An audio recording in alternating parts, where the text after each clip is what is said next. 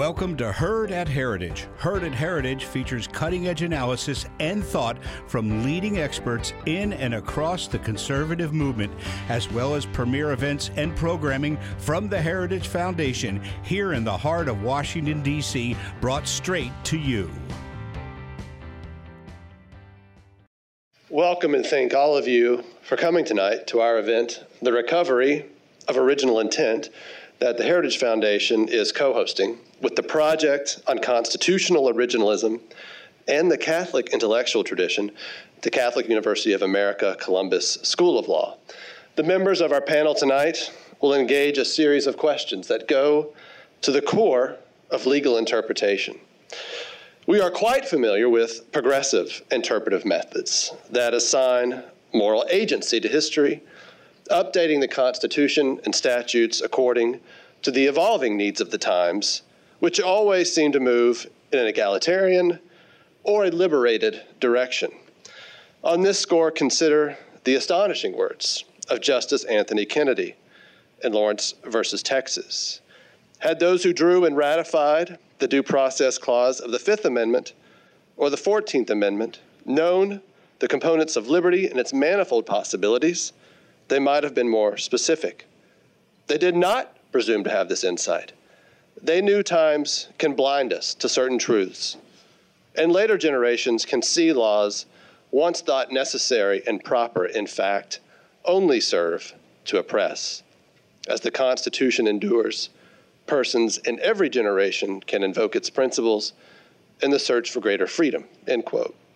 And of course, it falls to federal judicial officials to define this direction for us. Alternatively, originalism and its dominant school of original public meaning looks to interpret the Constitution according to the public meaning of the terms at the time a provision of law was enacted. Originalism, however, has many schools or nuances of thought, and interpretive results can vary, sometimes widely. Certain originalists look to the meaning that it would have to a reasonable hypothetical observer. Still, other originalists make a distinction between interpretation and construction. I say this not to quibble, but to note that originalism has itself become a rather broad church for its members. But what about the intent and will of the lawmaker? Was this fairly or unfairly dismissed by leading methods of legal thought, including what became the dominant tenor of originalism? Our event tonight Alternatively, we'll consider, consider if we have forgotten something that is basic to the beginning of written laws in the Western legal tradition. If law is just the written instrument that was made by a lawmaker, then should not the essence of interpretation be to discern and apply the will of the lawmaker? If that's true, then it seems the dominant interpretive schools have been looking in all the wrong places foregoing inquiries into what the lawmaker was trying to do and why the lawmaker was trying to do it. Is reviving intentionalism the way out of a seemingly irresolvable contest between judicial policymaking or a search for textual clarity? I know that our panelists tonight will thoroughly engage this debate and leave us with greater understanding and curiosity. I now invite the members of our panel to the stage which will be moderated by Kevin Walsh, co director of the Project on Constitutional Originalism in the Catholic Intellectual Tradition. He is also a professor of law at Catholic University's Columbus School of Law.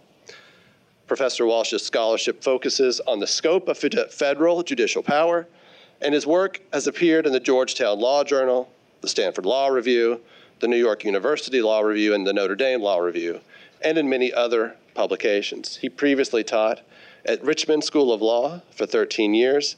He practiced law at Hunton and Williams.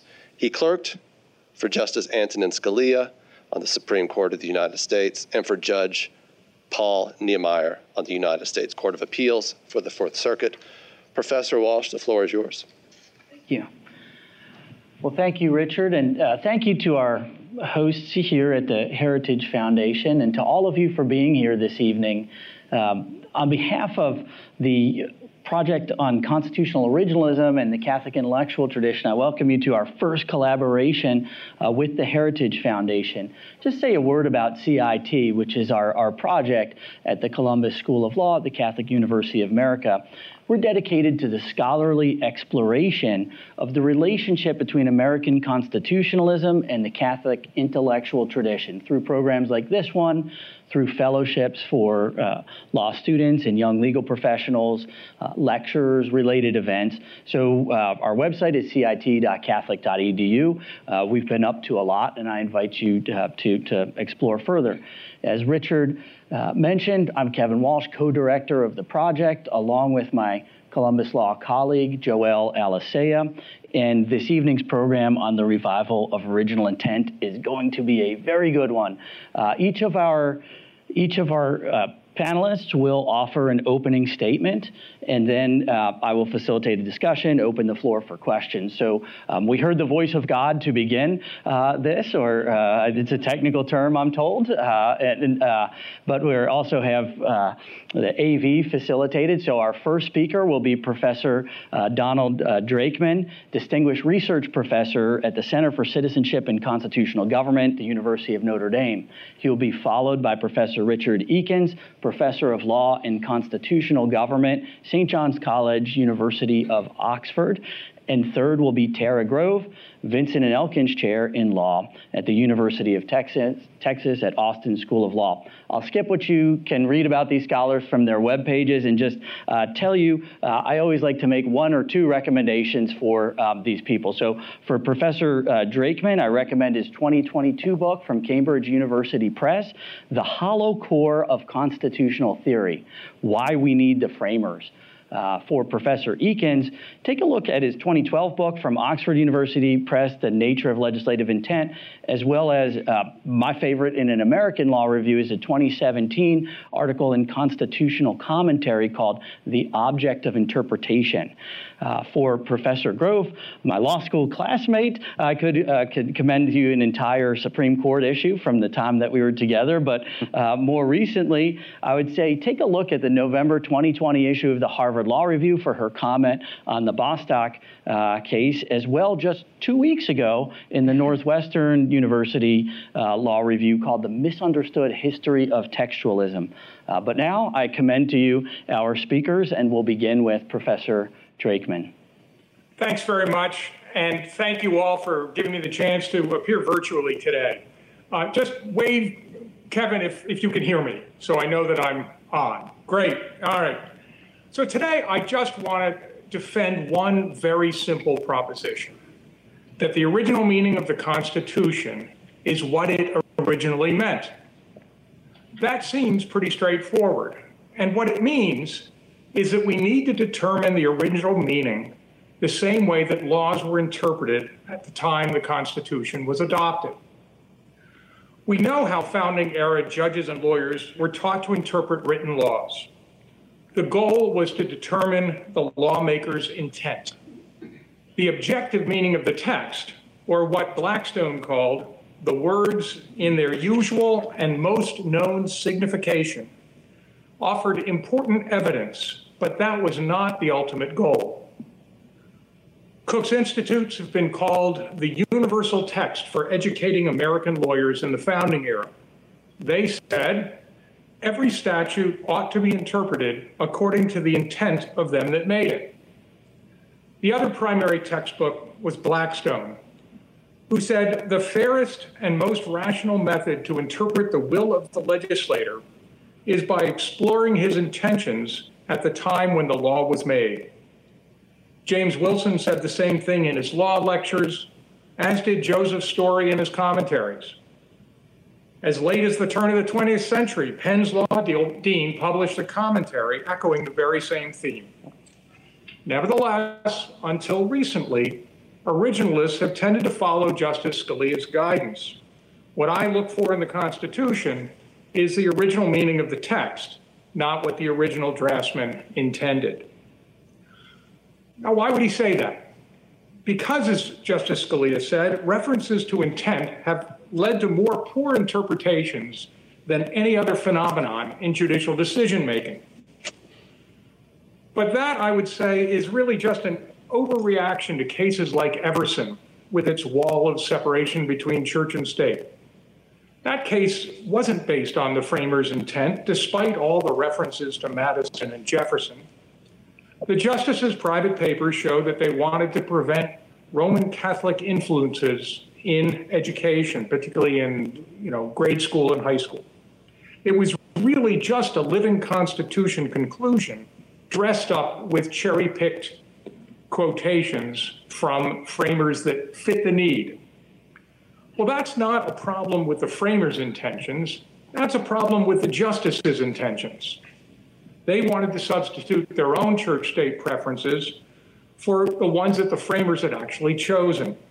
If we focus on what the First Amendment framers were trying to accomplish, and not what James Madison said at a different time, in a different place, about an entirely different issue, we get to a different outcome. Their goal was simply to say that Congress could not set up a national church like the Church of England. That's it. Now, beyond Justice Scalia's worries about results, there are two other classic arguments against intent. One is the so called summing problem how to find one intention representing all of the framers. That actually isn't as hard as it sounds. The question of how to determine a single intention of a lawmaking body has been around as long as legislatures have. Professor Ekins, in fact, has written a terrific book on that topic, the one just recommended to you by Professor Walsh. The individual framers may have initially hoped for a range of different outcomes, which is where the cherry picked quotations often come from. But then the arguments and the bargaining began.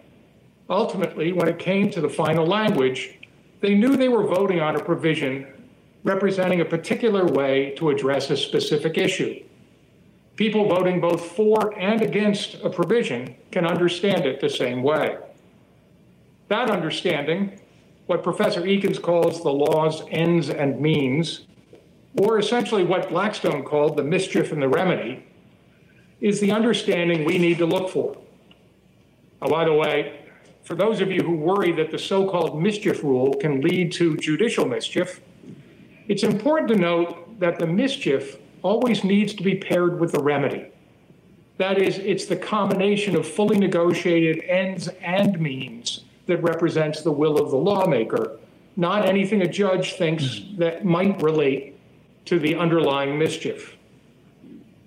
Meanwhile, as I first learned in a wonderful collaboration with Professor Alicea, public meaning originalism has its own summing problem. In a nation of immigrants spread across a large territory, some terms had different meanings in different parts of the country. The public meaning in New England could be very different than the one in the South. The only way to know which is the right one is by focusing on the framers' intentions. As Justice and framer William Paterson said in the court's first exercise of judicial review in 1796. The other issue is the argument that the ratifiers, not the framers, were the constitutional lawmaker. But the only reason we think that is because we have fallen into a trap set by the framers. Revisions to the Articles of Confederation needed the agreement of every state legislature. Instead, the framers invented ratification, which only needed the approval of nine state special conventions. The Constitution replaced the Articles of Confederation solely on the framers' own say so. Ratification is one of legal history's great misdirects. It's a classic Wizard of Ozian, pay no attention to the framers behind the curtain. Now, I'd like to end by highlighting one of Professor Grove's key points in a recent Harvard Law Review article. She argues that a formalistic textualism best serves the court's need for sociological legitimacy, which is essentially the public's confidence in the Supreme Court. She's certainly right about legitimacy, but sola scriptura textualism is unsustainable as a practical matter. For the originalism political movement of the last few decades, it's been a rhetorically useful, clear, and straightforward message designed to rein in overly creative justices. But commentators for centuries have pointed out that it is not adequate to deal with the complexities of either law or language over the longer term. Moreover, from a legitimacy perspective, if the justices embrace intentionalism, they will be doing just what the public wants. A poll of 1,000 Americans says that over 90% think the court should at least consider the Constitution's um, original meaning. So that's people who call themselves living constitutionalists and people who call themselves originalists. 90% think that the original meaning has at least some relevance for the court's decision. And when asked what is the most important evidence of that original meaning, two thirds believe that the framers' intentions are the most important evidence of the meaning. Lately, we've seen a number of constitutional theorists begin to turn towards the intentionalism that the public already expects. Jurisprudentially, that's a good thing and has the added benefit of being the popular choice. Thank you very much. Thank you. And I can see we're going to have a very uh, robust discussion. Uh, Professor Ekins, to you. Well, thank you, Kevin, uh, for that kind introduction. I should um, add my, my thanks to the, the, Heritage Foundation for hosting us tonight and my um, appreciation for the Catholic University of America in supporting this, this new initiative on the Catholic intellectual tradition and originalism, an initiative with which I'm delighted to, uh, to be associated. I want to talk about intentionalism in the theory and practice of statutory interpretation, taking in the question of how the legislature's intention, legislative intent, frames statutory interpretation. Most of my research has concerned statutory rather than constitutional interpretation, although in the article that Kevin mentioned, I have uh, um, crossed swords with Cass Sunstein uh, about constitutional interpretation. And I have a long unpublished paper on the Constitution as an enactment, which I'm happy to share with anyone who might be interested. For those whose primary interest is constitutional interpretation, I would suggest there's uh, still very good reason to think long and hard about how statutory interpretation works. To my mind, it's in one sense the simpler and more general category, which brings into sharp focus the relationship between authority, text, and law. When I teach constitutional interpretation in Oxford, I do so by starting with statutory interpretation and the relationship between acts of legislating and the law that legislation makes, before widening out or turning to the, the more uh, particular or special case of the Constitution. Our subject tonight is the revival or the recovery of, of um, uh, original intent. And it's striking to see, as, um, uh, as Don uh, pointed to, how central the will of the lawmaker has been to legal thought and practice in historical perspective. For centuries, the common, the common law tradition of statutory interpretation has centered on recognizing, articulating legislative intent. Blackstone, one amongst many, readily affirming that. The same thing is true in legal and political philosophy. Figures as diverse as Thomas Hobbes and Thomas Aquinas uh, sharing a focus on the legislative will. The historical tradition, the philosophical um, uh, tradition, historical practice, philosophical tradition comes under a lot of pressure in the 20th century. Legal realists, uh, notably Max Radin, pouring scorn on the idea that a uh, Congress or a parliament might have, might form a single will.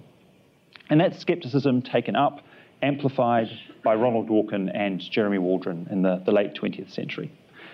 They share a common critique. Groups don't have intentions, to boil it down, but their concerns are very different. It seems to me that Ronald Dworkin was aiming to clear legislative intent from the stage so that only Justice Hercules would be able to speak for the law, to be the mouthpiece of the law. Jeremy Waldron, by contrast, aimed to vindicate the role of the legislature in public life. But he thought the idea of legislative intention could only distort our understanding of legislative practice.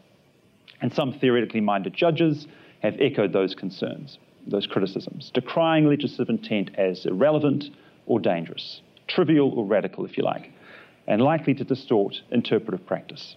I have in mind, of course, uh, the late great Justice Scalia, who's already been referred to, but there are many others uh, many leading Australian judges today take a similar view.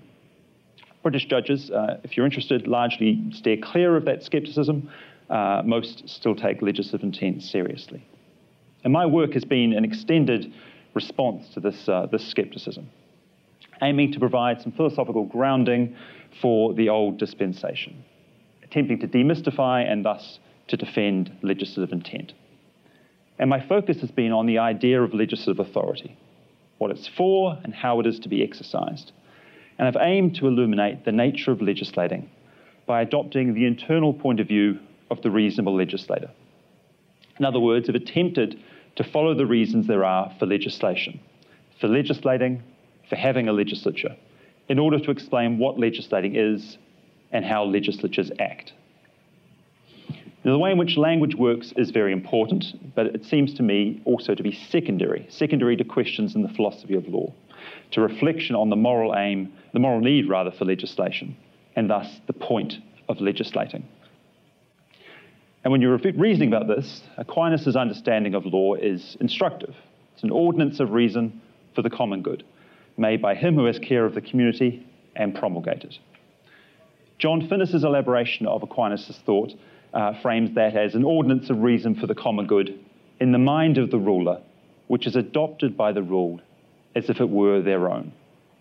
Now, I think that ably captures the idea that acts of legislating involve choosing a plan of action which is intended to change the law and thus social life, a plan that the legislature aims to share with others. And the idea of intentional legislative action is not incoherent because it is possible for groups to have a plan of action, to understand themselves to be doing something together. The internal structure of modern legislatures is framed to this end, so that the many legislators can join in one legislative act. Well, what does this mean for statutory interpretation? The foundation of the practice is that we aim to understand the act of legislating, to understand how the legislature has exercised its authority to change the law. The legislature is an agent, it's capable of acting for reasons, which means we read statutes as an exercise of agency, as intentional acts. It has a number of further particular implications, uh, a few of which I want to just mention now. One should read the statute as an act of one person, one artificial person, which means it's presumptively coherent. The different parts of the statute are intended to work together. The internal context of the statute matters. The statute is an exercise of authority at a datable point of time. The context of enactment, rather than the context of adjudication, is indispensable. Understanding the legislative act requires one to reflect on the legislature's likely or apparent reasons for acting. The interpreter acts wrongly if he or she foists on the statute a meaning that one has good reason to think is not intended.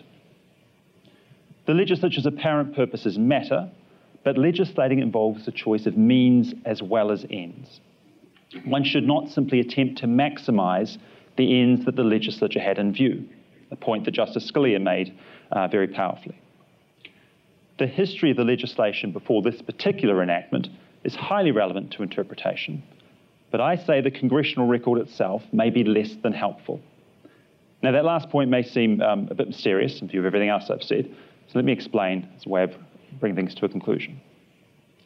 As I see it, legislative intent is the object of the interpretive exercise. It's what we aim to identify and to give effect. In other words, it's not a further source of evidence or argument, which might be listed alongside other sources, such as grammatical sentence meaning or consequences. And it does not reduce to the remarks made by individual legislators. Instead, the various sources of interpretive argument help to reveal intent. Recognizing legislative acts as intentional exercises of authority helps to order and discipline the various interpretive arguments or types of argument that are otherwise disordered and liable to misfire. These are, I think, some of the truths about legislating and interpretation that have long informed our practice. They're truths that should, I suggest, be recognised and restored to the centre of that practice and to theory about that practice. Thank you. Thank you. Okay, um, Professor Grove.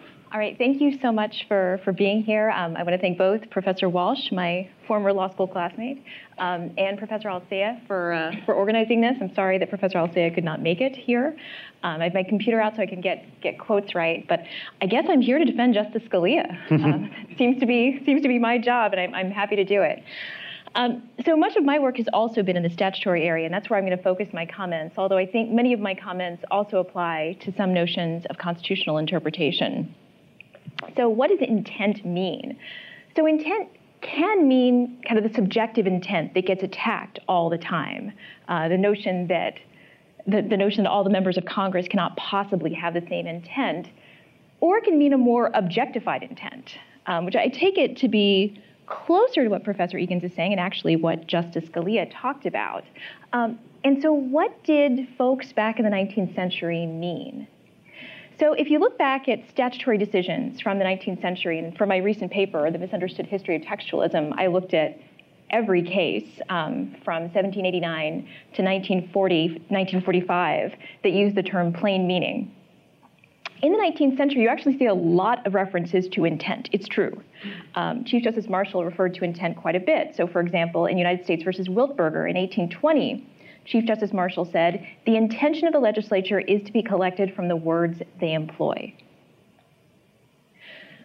But note, what he's talking about is very much an objective intent. How do I know that? Uh, one, in the early 19th century, in 1820, legislative history was not readily available to the Supreme Court. So it would have been very hard to go back and look at the debates and try to figure out what did the individual folks think.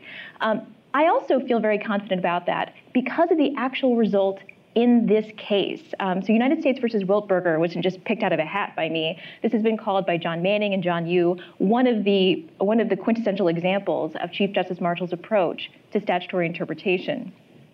The case involved whether the federal courts had jurisdiction over a criminal case out of China. Uh, there was a manslaughter that was committed on an American ship off what is called the Tigris River in China. And by the way, for those of you who are thinking, well, there's no Tigris River in China, I've checked. That's what the case says, um, but I haven't been able to find out where the Tigris River was. But it was a very small river. The statute at issue allowed for federal jurisdiction on the high seas. And Chief Justice Marshall said, there's really no way the high seas will include a river. That was very much supported by the structure of the statute because other provisions of the statute did actually allow the federal courts to have jurisdiction over manslaughter and other crimes committed on rivers, um, but not this particular one. Now, the problem was this meant there was no way to prosecute the manslaughter. And this is precisely what the government argued in the early 19th century. Eh, early 19th century. So they said to the Supreme Court, look, if the American courts don't have jurisdiction, no one will prosecute this crime because the Chinese courts will not exercise jurisdiction over a crime committed by foreigners on a foreign ship. Chief Justice Marshall said, quote, it was extremely improbable, extremely improbable that Congress meant to preclude jurisdiction over this crime. But that's what the statute said. And so that's what the court said. So when you fast forward to the late 19th century, there are more references to what we would call a more subjective intention. And that's in large part because at that time, people could look at the legislative history. And so you get cases like Church of the Holy Trinity versus the United States, which is probably familiar to many people in this room. Um, in Church of the Holy Trinity, the case involved whether a pastor from England um, could, be, could be brought in by the church, even though there was a statute prohibiting contracts of labor. Now, the Supreme Court said, look, of course, the pastor is going to do work. He's, that's part of labor, but we just do not believe it was the intent of the legislature to preclude elites like a pastor from coming to the United States to do work. So we're going to read this provision as manual labor, even, that's, even though that's not what it says. And that's really consistent with the title of the statute and the legislative history. So then we see a more subjective intent notion. So then there's the question of, well, does that mean multiple subjective intents? Or can we just assume that the entire Congress thought that it was not possible that a pastor would be included? Possibly. But then other, other statutes get, get much more complicated. So let me tell you about another case that got a lot of attention in the early 20th century, and that's a case called Caminetti versus the United States. Uh, Caminetti was about the Mann Act, which some of you have come across in constitutional law. Um, the, Mann Act, the Mann Act at the time prohibited um, the transportation of women uh, for prostitution, debauchery, or any other immoral purpose. Um, in that case, Mr. Caminetti, who was uh, from a prominent family and one of his buddies, uh, took two, two young women to Las Vegas, Nevada, and then back to California. Um, both men were, everyone was widely known they were involved in an extramarital affair. Um, why the U.S. attorney went after them is not 100% clear, but Caminetti's father had just been appointed by the Wilson administration to be the um, head commissioner of immigration, and it is quite possible that the Republican um, the Republican prosecutors involved were keen on prosecuting Caminetti's very democratic family. Not clear, uh, but the case the case goes all the way up to the Supreme Court, and the question is, does the term any other immoral purpose include non-commercial vice? These people were engaged in immoral conduct by many folks' uh, estimation, but was it criminal? Well, a lot of people said, including a lot of scholars, the legislative history indicated no. This didn't apply to this didn't apply to non-commercial vice. The majority of the Supreme Court said yes, it did, relying on the text, um, and the decision was pilloried by countless scholars for going against the legislative history and the intent of Congress. But interestingly, after Justice Day issued the opinion, Representative Mann, the namesake of the legislation, sent Justice Day a private letter saying, you know, there may not have been any public statement to this effect in the legislative history, but I just want you to know you were 100% right. That statute totally applied in this case. So it turns out that not everybody agrees on the meaning of the statute, even in cases that might seem obvious to many of us. And I think that is why the legal realists first, then the legal process purposivists, then Justice Scalia's textualists rejected the idea of subjective intent, saying that it is much more important to look at what the lawmakers enacted than what they thought they were trying to do. Now, would it be nice if legislation were really all clean and crisp and clear such that there was never any sort of any sort of dissonance in a federal statute? Yes, that would be great. Um, it would also be great if Congress did a lot more things. I mean, I, I have all sorts of opinions, all sorts of opinions on that. But that's not how the sausage is made. So one can picture an idealized legislature, but that's not the one we have. The one we have is one in which compromises are constantly being made. And this is one of the major insights of Justice Scalia and now Dean of Harvard Law School, John Manning. In order to be true to the Article 1 bicameralism and presentment process, it is important to respect the fact that that process allows political minorities to bargain for political compromises and sometimes to demand half a loaf. The majority will get half a loaf in order to get in order to get enough legislators on board. And so you get statutes that don't actually make a lot of sense sometimes, but that's what got enacted. To my mind, that is the heart of modern textualism. Um, and it's a modern textualism that I would love to see kept alive.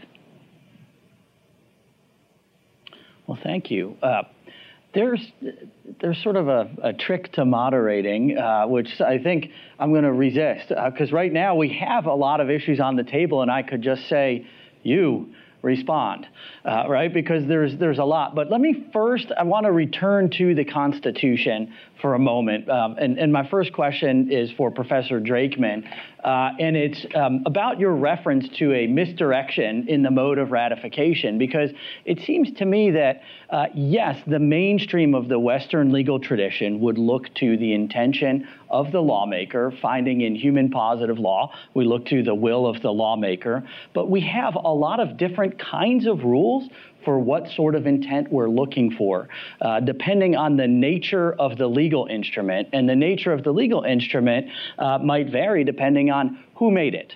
Okay, so we would have different rules for interpreting uh, a will, testamentary provision, or a contract, uh, or a statute.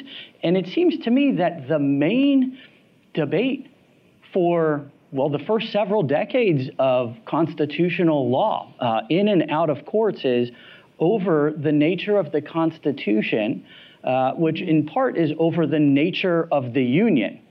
And it seemed to me that that is necessary to, in some ways, mm-hmm. have a position on that debate, right? So you have compact theory, uh, right, that it's an agreement uh, uh, between the states, or you have uh, what I would call the right view, uh, that views it as a product of we, the people of the United States, as a, as a single unit. Now, even that correct view does not map onto the process of ratification because we'd have both the ratification conventions as well as the framers.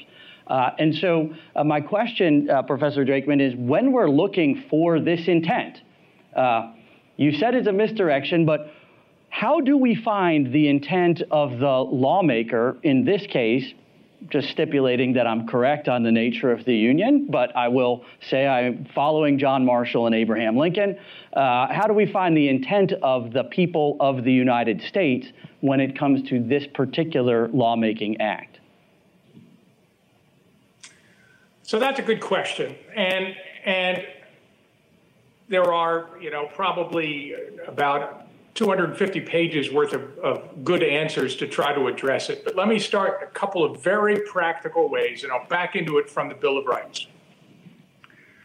Unlike the Constitutional Convention, the Bill of Rights was open. Uh, the negotiations were in the first Congress, uh, and the debates were covered in the newspaper on a you know same week basis. And what we see in the annals of Congress is what the American public and the ratifiers saw in their newspapers. And so, if you're looking at, at the Bill of Rights, and that's a place where a lot of these arguments have taken place uh, regarding intent and text and meaning, uh, we know what the American public knew, which is what the ratifiers knew. And so, there isn't an issue of access uh, there's, there's, there may be insufficient evidence. And Blackstone said, everybody said, the best evidence of, of what the intent was is what the words are. So everything that Professor Grove said, I think, is true. Uh, I think we get into more difficulties when intent is used as a hand waving excuse for making a, a, decision that has nothing to do with the language. Uh, but, but also, textualists tends to be tend to be a bit on the optimistic side about the nature of meaning. And so when we look at at uh, Justice Paterson's decision in the Hylton case, which is the one Professor Alicea and I wrote about, and where we saw this absolute equal possibility of one reading or the other reading being opposite readings. Uh, that, that what the intention was was very clear in what the the convention was trying to do. In 1820s, there weren't many framers left, but in, in 1790s, there were framers on the court, and they could actually say, as Paterson did, this is what we did. And he can, we can also look at them say, and I myself didn't like this compromise. This is a bad compromise, in my opinion, but I'm going to enforce it because uh, that is what the convention decided to do. That's how we solved the problem, you know, all related to taxation and, and slavery and the relationship of the two. And so uh, I think, as a practical matter, uh, these things can work.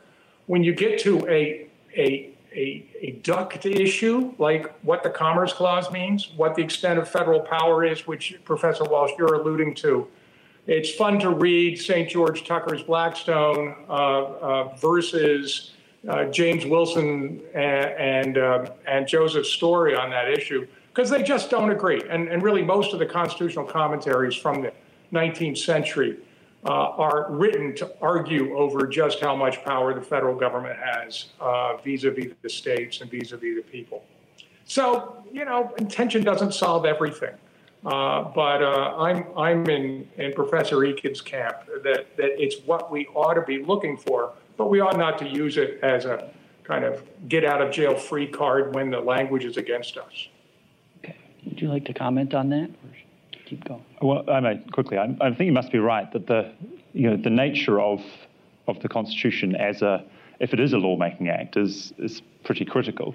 Um, obviously, who, who the lawmaker is, and is, is this conceived by the people who are involved in the making of it and, and the reception of it and the, so the life of it as, as a discrete lawmaking act? Is a lawmaking act like a contract, like a statute, or is it more like the beginning of a common law practice? Those, those seem like critical distinctions. Now, from afar, obviously, I'm not American, it looks like a lawmaking act to me. And so, uh, uh, with Don, I think, in a sense, the way in which um, uh, the relevant participants at the time would have been thinking about lawmaking acts would have framed the way in which they would understand the nature of their action. Uh, now, it, might, it, looks to me as though what you might have is a, is a practice that begins with a legislative act, with an unusual uh, ad hoc legislature, if you like, and important questions to be asked about um, what type of enterprise are we engaging in here? Are we creating a new political community? Mm-hmm. Yes, in some sense. What type? Uh, but over time, it may, may be the fact that people in the United States are, at least, notwithstanding uh, Don's poll, are not that keen on consider and continuing to treat it as a, as a legislative act. It's going to be, in a sense, much more like the grounding for a common law practice. I think you've got a kind of equivocation between those two things uh, in, in the constitutional law that, that follows. Um, that's what I'd say. I'll let you ask your next question. Okay. Well, uh, so there was there was mention made of, of St. Thomas Aquinas' definition of law as an ordinance of reason for the common good made by one with care of the community or with lawmaking authority and promulgated. And uh, some of Professor Gro- Grove's comments seem to focus, uh, if we were to map this onto uh, Aquinas' mm-hmm. definition or understanding of, of all law, that, uh, that the textualist uh, has something very important to say about promulgation uh, and might say, well, you intentionalist, uh, you overemphasize uh, the, the, ordinance of reason for the common good and made by one uh, with lawmaking authority and give insufficient attention to this element of promulgation and you need uh, that. Uh, so if uh, if you don't have law, at least the central case of law, without promulgation, then is the textualist correct that the text is the law and therefore, and you see the move right there, that, uh, that so that because the text is the law, then the textual meaning is the law, the meaning of the text. In other words, once you have promulgation, um, the intention uh, drops out and this will go to our intentionalists. And uh, Professor Ekins. Sorry, my involuntary shake of my head betraying my, my answer. I, I, mean, it's a, it's a very good question, obviously. Promulgation is, is vital. And I, would say that you know, the text of the statute is not the law. Uh, the legis- it's an act of the legislature, an act of Congress, act of Parliament. And the act is the choice of certain propositions to be law. Now, that choice has to be promulgated, absolutely. And it's the utterance of the statutory text at the time of enactment publicly uh, that, that um, makes that choice uh, authoritative, that is an exercise of the authority that your constitutional order confers on the, on the legislature. So, by all means, the intention has to be promulgated, and it's promulgated by uttering the text in the relevant context so that the intention can be recognized. Uh, it's, I mean, it, um, I mean the, the, the sort of private reflections of the of the lawmakers and the letters they send afterwards are, are very interesting, and the, the, sort of clash between them likewise. Uh, I don't think you can exercise legislative authority without making the lawmaking intention manifest to the people you are exercising authority over. So I, am not wanting to let promulgation slip, uh, but I think it's entirely consistent with what you're doing when you legislate is to make your lawmaking intention and, and more precisely the intended meaning of the text in question clear. I think you know, lawyers are very good at handling text in lots of ways, and I think we, we mislead ourselves to think that, that the text itself is the law rather than the, the meaning that is made uh, uh, known to uh, the, the, community by uttering the text. Good, and, and I'm going to pitch this There's to you. Something a bit. Oh, go ahead. I'm sorry, I'll be quick. There's something a bit question begging about saying that the text is the law, because then you have to to say, well, what's the meaning of a text? And and the meaning of the text is not in the I mean, you can go word by word and say, you know, here are the range of possible meanings, but you have to make sense of it. And to make sense of it, you have to start getting into some questions like, wasn't this a communicative act? Is somebody trying to tell somebody else something? which in fact it is. It is a lawmaker telling the public what the law is. And as a result, very hard to sustain, except in theory, which is, of course, what we do, but, but except in theory, it's very hard to sustain an argument that words mean only uh, some you know, sort of objective fact found in a dictionary published somewhere. Yeah. So, so I want to begin by by agreeing with um, some of what my interlocutors have said. Um, I think that sometimes textualists have said sloppily the text is the law. It is true that promulgation is important, and actually, I think for textualists, that's where the intent matters. It's the intent to to sign on to this legislation. Uh, and then the text is the law that bicameralism presentment provides a rule of recognition for federal statutes. That's how we know stuff gets into the statute of lar- statutes at large, and that's what we interpret. Um, but the fact that the text is the law doesn't tell you how to interpret that law. And I think that's why it's important that folks like Dean Manning have focused on the bicameralism and presentment process itself and the power that it gives to political minorities to bargain for compromises as a way of understanding why sometimes statutes don't make sense. And even when they don't make sense, you kind of have to enforce them as they are.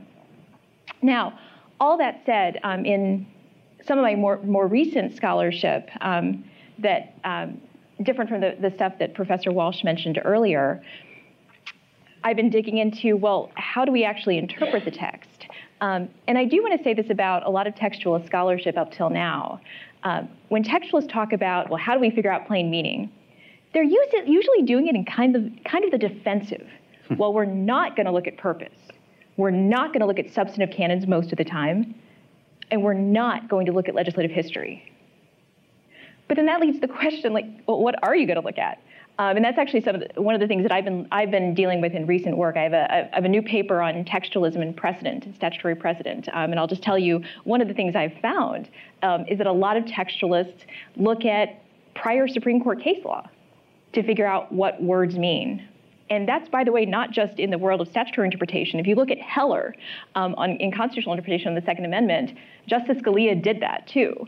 Um, they look at case law, Supreme Court precedent, um, typically from the era of enactment or prior cases trying to figure out the meaning of statutes from the era of enactment. Um, they also look at, of course, surrounding structure. They look at dictionaries, but they look they look at a lot of stuff. Uh, and I actually think one of the big challenges for textualism is, is figuring out, well, which stuff counts?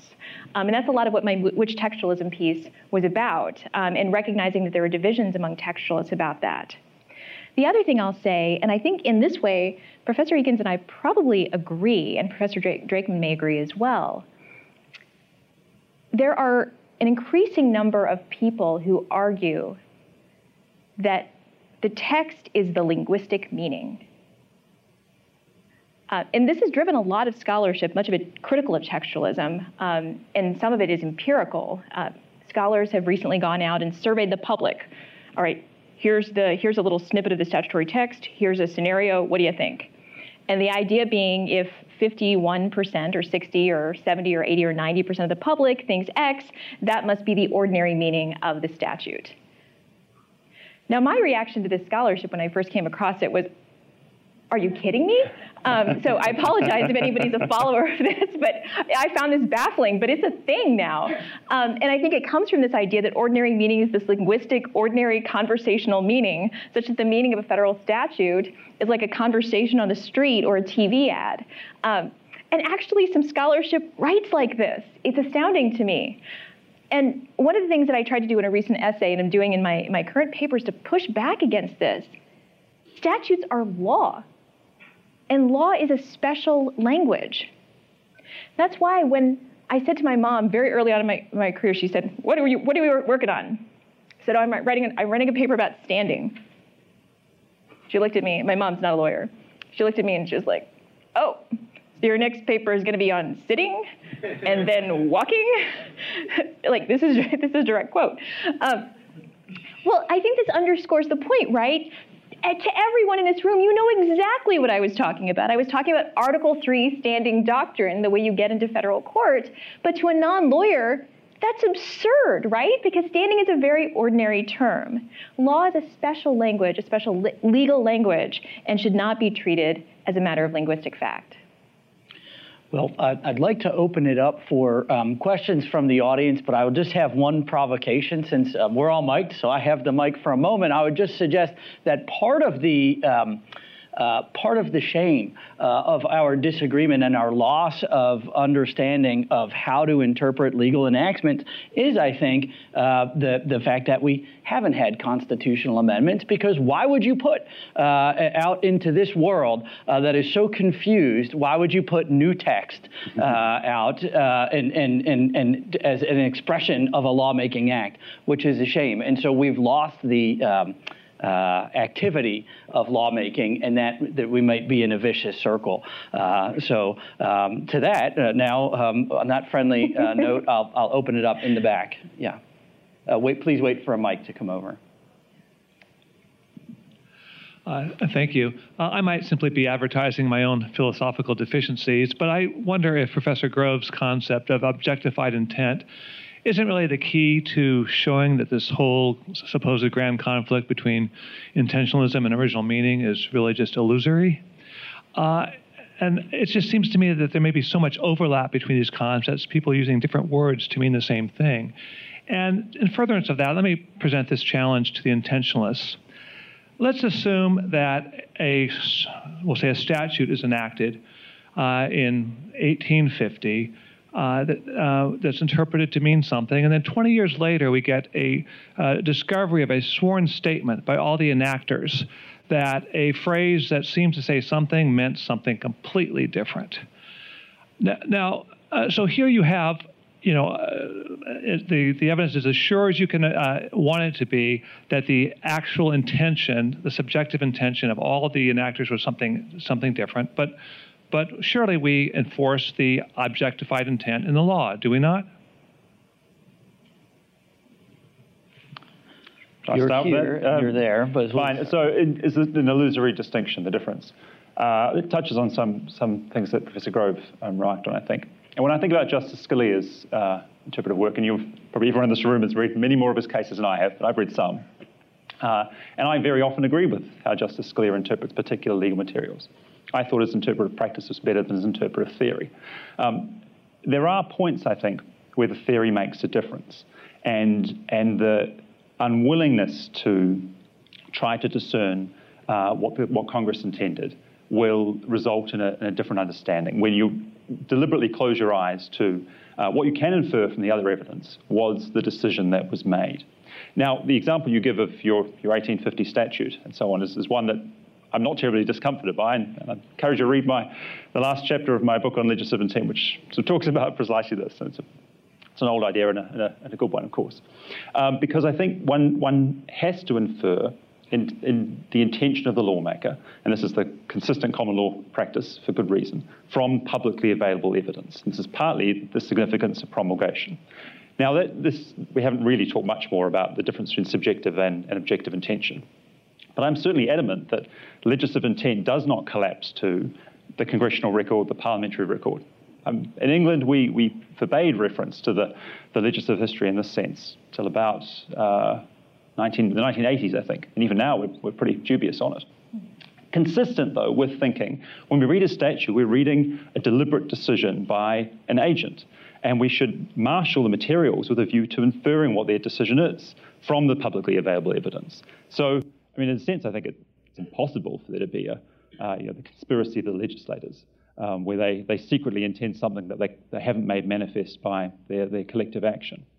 But even if they did, they were, they simply trying to disprove my theory, uh, um, I'd be unimpressed by it and not think the legal system should respond, which uh, you, likewise. But I think that's consistent with the priority of legislative intent and for this making a difference in, in some cases. You know, I think Justice Scalia was sometimes wrong when he interprets statutes um, because of the, the, theory leading them astray. Professor Drakeman, did you want to follow up on that? I don't think I can improve on that.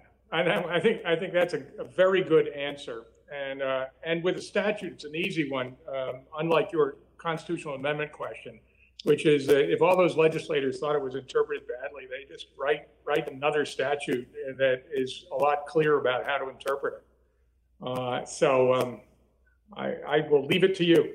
Okay, very good. Uh, we have a question in the front here, please. Hi. Um, the Constitution begins, "We the people of the United States," and then says, "Do ordain, and establish." Um, the government. So, in my view, that is the ultimate lawmaker, the ultimate sovereign uh, through which all lawmaking power derives. And all the people, the legislatures, are all just agents of the people. So, why isn't it the people's understanding of what the Constitution or statute means um, that should be uh, the lawmaker? I think we'll, uh, Professor Drakeman, did you hear the question? And, and can you take the first uh, crack at answering that, please? One would be I, I, don't think any of us are arguing in favor of, of an interpretation that, that, that nobody um, understood.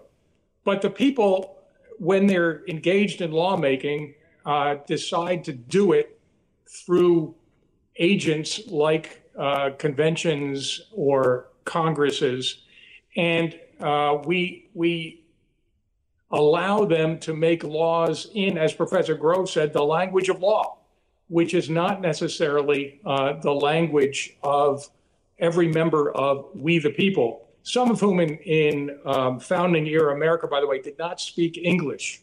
Uh, and uh, were only exposed to the Constitution in, in translation in their native languages.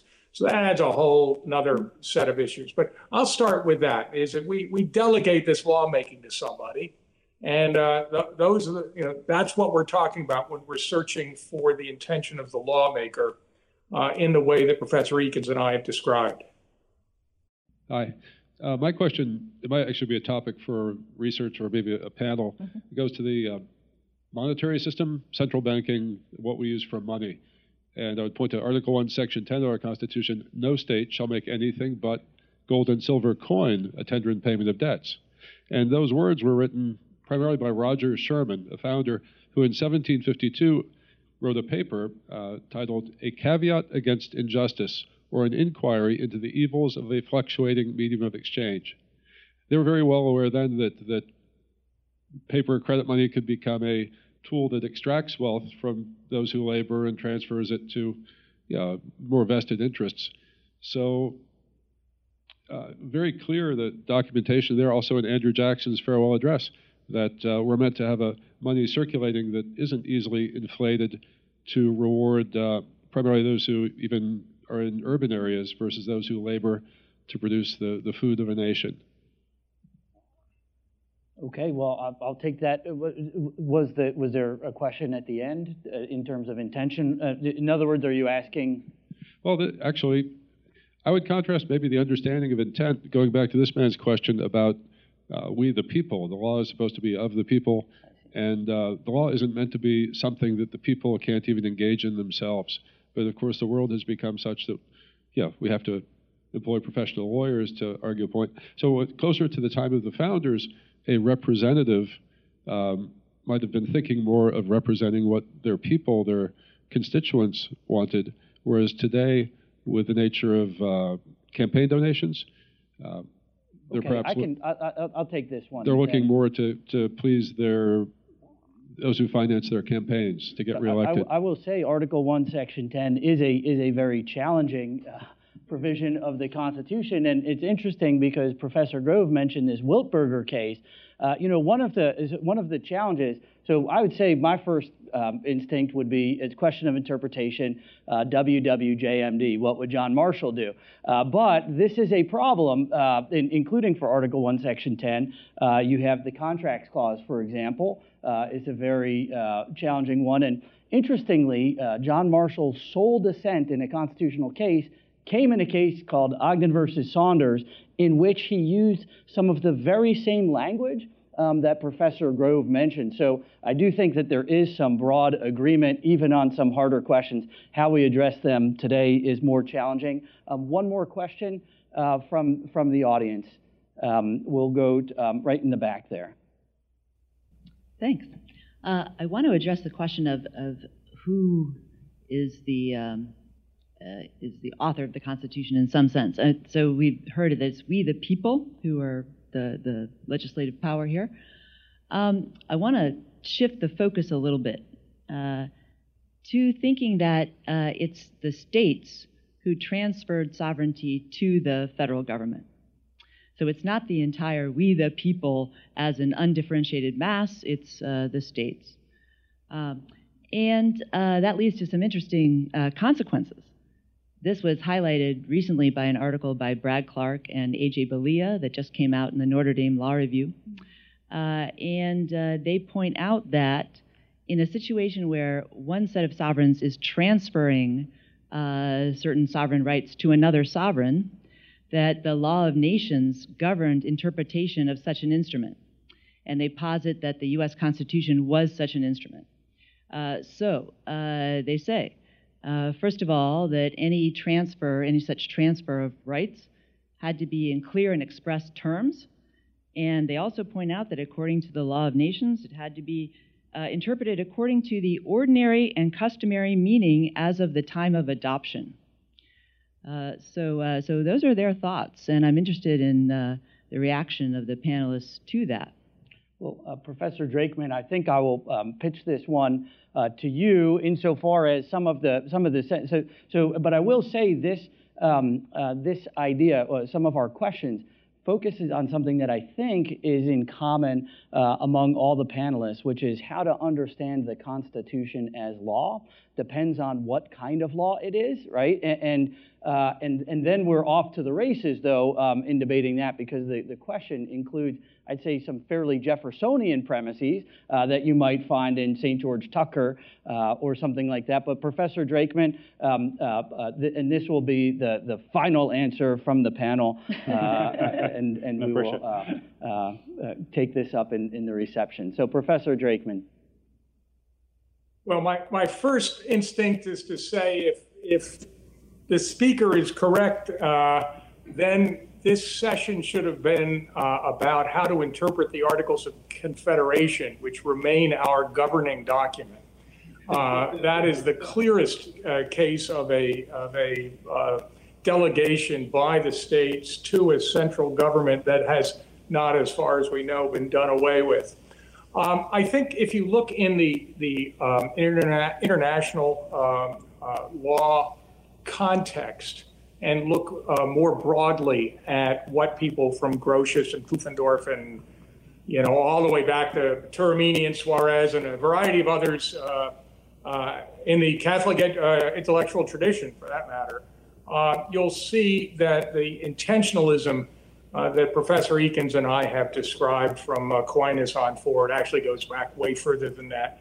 And, and would be found as much in matters of um, legal agreements between sovereigns as anybody else. So um, I'll go back and look at that some more because it hasn't been my focus. But uh, but I think that uh, is certainly an interesting question to which I don't have an equally interesting answer.